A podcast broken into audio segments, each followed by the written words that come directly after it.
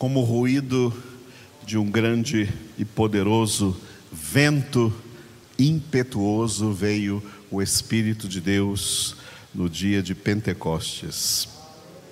Aleluia! Assim nasceu a igreja de Cristo Jesus. Na segunda parte da nossa congregação dessa manhã, vamos meditar no versículo 19 do Salmo 69. Salmo 69, versículo 19, cujo título é Deus a tudo vê. Aleluia. Ninguém se esconde de Deus. Deus vê tudo, Deus vê a todos, e mais do que isso, Deus vê também não só o nosso exterior, como o homem que só vê a aparência, mas Deus vê o interior, sonda o interior. Essa é a mensagem dentro deste precioso versículo aí, então, 19 do Salmo 69. Eu gostaria de oferecer esta meditação e também a oração por toda a humanidade, cumprindo hoje o nosso ministério, descrito em 1 Timóteo, capítulo 2, versículo 1, de intercedermos, fazermos súplicas e orações em favor de todos os homens, de toda a humanidade. Isso é um tremendo bem que nós fazemos, orar por toda a humanidade. Na carta aos Gálatas, Paulo fala: enquanto tiverdes oportunidade, façam o bem a todos os homens, e especialmente aos da família da fé. Por isso, em geral, vamos orar por toda a humanidade, vamos interceder por todos os homens, abençoando toda a humanidade, e de maneira particular, os nossos irmãos e irmãs espalhados pelo mundo inteiro e que invocam com sinceridade o nome do Senhor, que são pessoas identificadas. É por essas pessoas que eu gosto de orar, as pessoas que são identificadas no Salmo de número 1 pessoas que não andam no conselho dos ímpios, que não se detêm no caminho dos pecadores, que não se assentam à roda dos escarnecedores, antes têm o seu prazer na lei do Senhor e na sua lei meditam de dia e de noite. Então, as nossas orações vão se dirigir em particular para estes fiéis do Senhor, este remanescente fiel, que Jesus chama de poucos escolhidos, os eleitos de Deus, para que eles continuem sendo, pelo Senhor, fortalecidos na Sua palavra. Em nome de Jesus.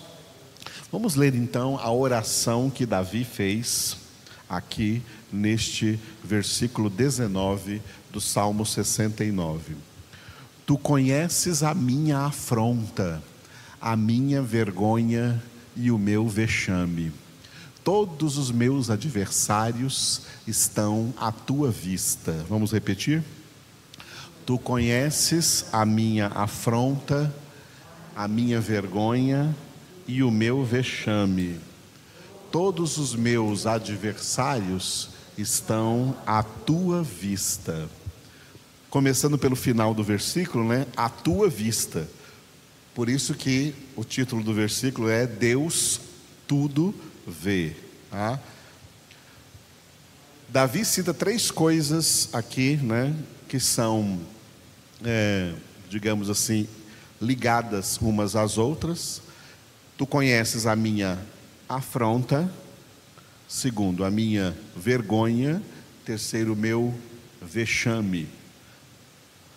Davi está, claro, referindo-se às experiências que ele teve durante, no mínimo, no mínimo, 40 anos antes de assumir o reino de Israel.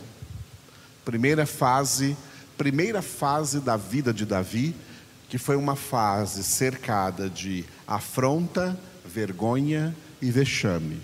Quando quem estava no poder era o primeiro rei da monarquia de Israel, o rei Saul. E aquele rei Saul, possesso, porque Deus tirou dele o Espírito Santo e mandou um espírito maligno, diabólico, possuí-lo, porque Saul caiu em apostasia. Apostasia é o pecado contra o Espírito Santo. Apostasia é o pecado definitivo, pecado sem perdão. Saul foi um apóstata. O Espírito de Deus saiu dele para nunca mais voltar e o diabo se apossou da vida de Saul. Possesso pelo diabo, Saul empreendeu grande parte dos seus, olha só, quanto tempo ele ficou no poder? 40 anos. Já imaginou isso? 40 anos, 40 anos dominando sobre Israel como rei, como rei de Israel. E uma das coisas que ele fez foi usar as forças armadas nacionais, o exército da nação, para perseguir de morte uma pessoa, Davi. Davi sofreu perseguição do homem mais poderoso da nação e de, dos, com o seu poderoso exército, caçando Davi em todos os lugares, em todas as regiões, em todas as cidades, no meio de florestas, no meio de cavernas, no meio de montanhas, com a ordem de achá-lo e matá-lo, porque Saul odiava Davi tinha inveja de Davi e agora ainda mais, porque Davi estava ungido pelo espírito de Deus e Saul perdeu o espírito de Deus e estava possuído por demônios. Nesse período todo, Deus protegeu tanto Davi que Davi chegou até a dizer em momentos em que ele tinha assim que ele estava mais espiritual. Domingo passado à noite eu preguei sobre isso, que os homens de Deus do Antigo Testamento sofriam certas intempéries espirituais. Às vezes eles estavam bem espiritualmente, mas às vezes passavam por uma crise espiritual. Neste Salmo 69, Davi estava passando por uma crise espiritual mas sentindo-se então fraco. Quando alguém se passa por uma crise espiritual, qualquer afronta que recebe se torna vergonha, se torna vexame, se torna motivo de abater-se, motivo de abatimento. Mas quando Davi estava com uma espiritualidade mais alta diante de Deus, fora de uma crise espiritual, olha o que ele disse, por exemplo, no Salmo 27. O Senhor é a minha luz e a minha salvação. A quem temerei? O Senhor é o protetor de minha vida, diante de quem eu tremerei?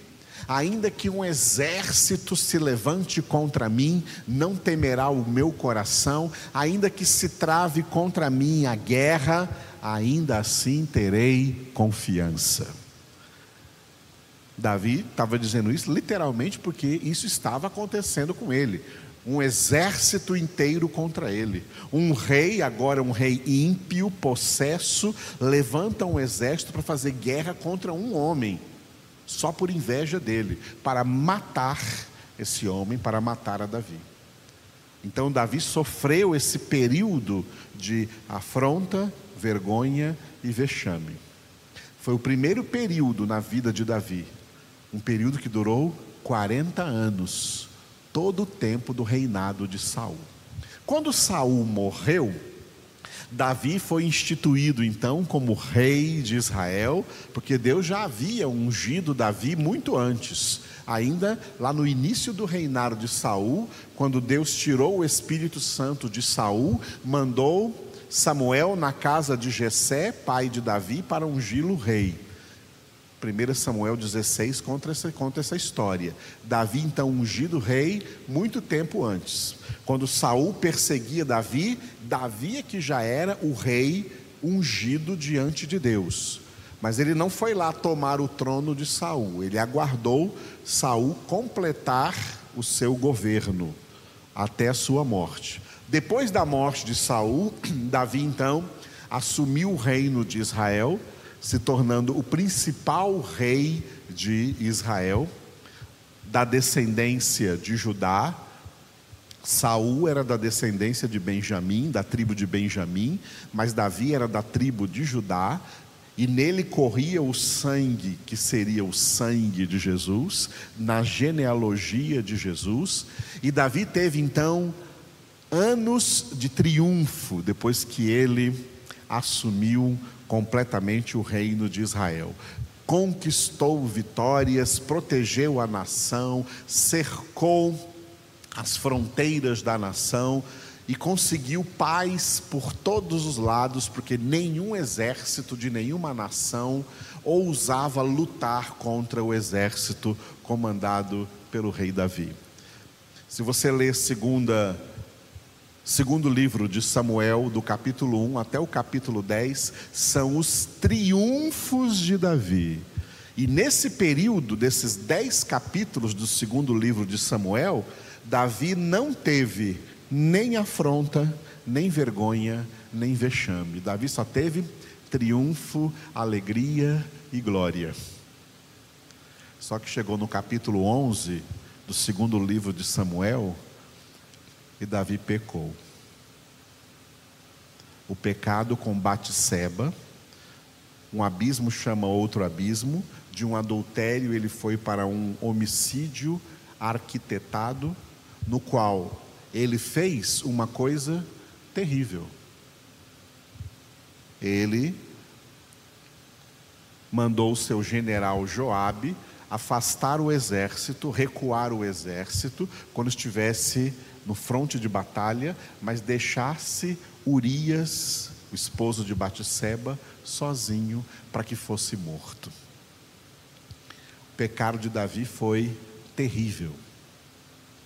Mas Deus não fez com Davi a mesma coisa que fez com Saul. Deus não tirou dele o Espírito Santo. Deus falou com ele mandou uma palavra através do profeta Natã, e Davi então se humilhou diante de Deus e fez a confissão clássica de Davi, registrada no Salmo 51, na qual ele ora clamando a Deus pelo perdão dos seus pecados, confessando o seu pecado, e no meio dessa confissão, Davi diz: Senhor, não retires de mim o teu espírito. E Deus não retirou mesmo. Davi foi perdoado, mas as consequências do seu pecado o acompanharam até o fim da sua vida, porque daí por diante, se você ler o segundo livro de Samuel, do capítulo 13 até o fim do livro, você vai ver, você vai ver Davi sofrendo afronta, vergonha e vexame. Agora, isso tudo como consequência do seu pecado. Vergonha nas atitudes dos seus filhos, vergonha na família, vergonha no seu reinado, vergonha entre os, os seus súditos, os súditos do, do rei, do reino de Israel. Davi sendo humilhado, quebrantado o tempo todo até o fim da sua vida. Foi perdoado? Foi, mas pelas consequências. Então isso é importante saber. Pecar é um ato isolado, mas que pode gerar depois, mesmo que haja perdão, consequências para o resto da vida. E por resto da vida, Davi sofreu afronta, vergonha, vexame. E aqui ele está orando, Senhor, tudo está à tua vista, o Senhor vê tudo aquilo pelo que eu passo. Aplicando isso para nós, Deus vê tudo aquilo pelo que nós passamos. Amém? Olha só, voltando para Davi, as primeiras afrontas, vergonha e vexame que ele sofreu, ele não tinha merecimento disso. Digamos que ele não merecia isso. Quando Saul o perseguia, Davi não merecia aquela perseguição. Mas depois do seu pecado, toda afronta, vergonha e vexame, ele entendeu que é porque ele merece isso. Ele merece isso. Deus sonda e Deus tem para cada um de nós uma justa medida, uma justa balança. Deus sabe o quanto de humilhação nós precisamos para nos tornar humildes. Lembra que essas duas palavras têm a mesma raiz, humildade e humilhação. Tem a mesma raiz, humildade e humilhação. A raiz é o número um, que em latim antigamente escrevia com H, H-U-M, o número um. Humilhação. A humilhação é o instrumento para nos transformar em pessoas humildes. E esse é o propósito de Deus, porque o reino dos céus, o reino de Deus, pertence aos humildes. Foi o que Jesus disse na primeira palavra do Sermão do Monte, Mateus capítulo 5. Benditos os humildes em espírito, porque deles é o reino dos céus. E Jesus veio à terra dando a nós um exemplo do que é ser humilde, e por isso ele disse em Mateus capítulo 11: Aprendei de mim que sou manso e humilde de coração. Tiago e Pedro também escrevem dizendo assim: que Deus resiste aos soberbos, mas dá graça aos humildes. Portanto, nós precisamos de humildade. E é também Tiago e Pedro que diz: humilhai-vos sob a poderosa mão de Deus. Humilhai-vos. Ou seja, para aprender a ser humildes, nós temos que ser humilhados. Ninguém se torna humilde sem a humilhação.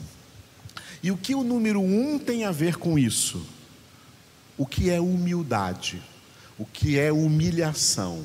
É se render a um só. Se render a um só. Centralizar a nossa vida em um só, em Deus.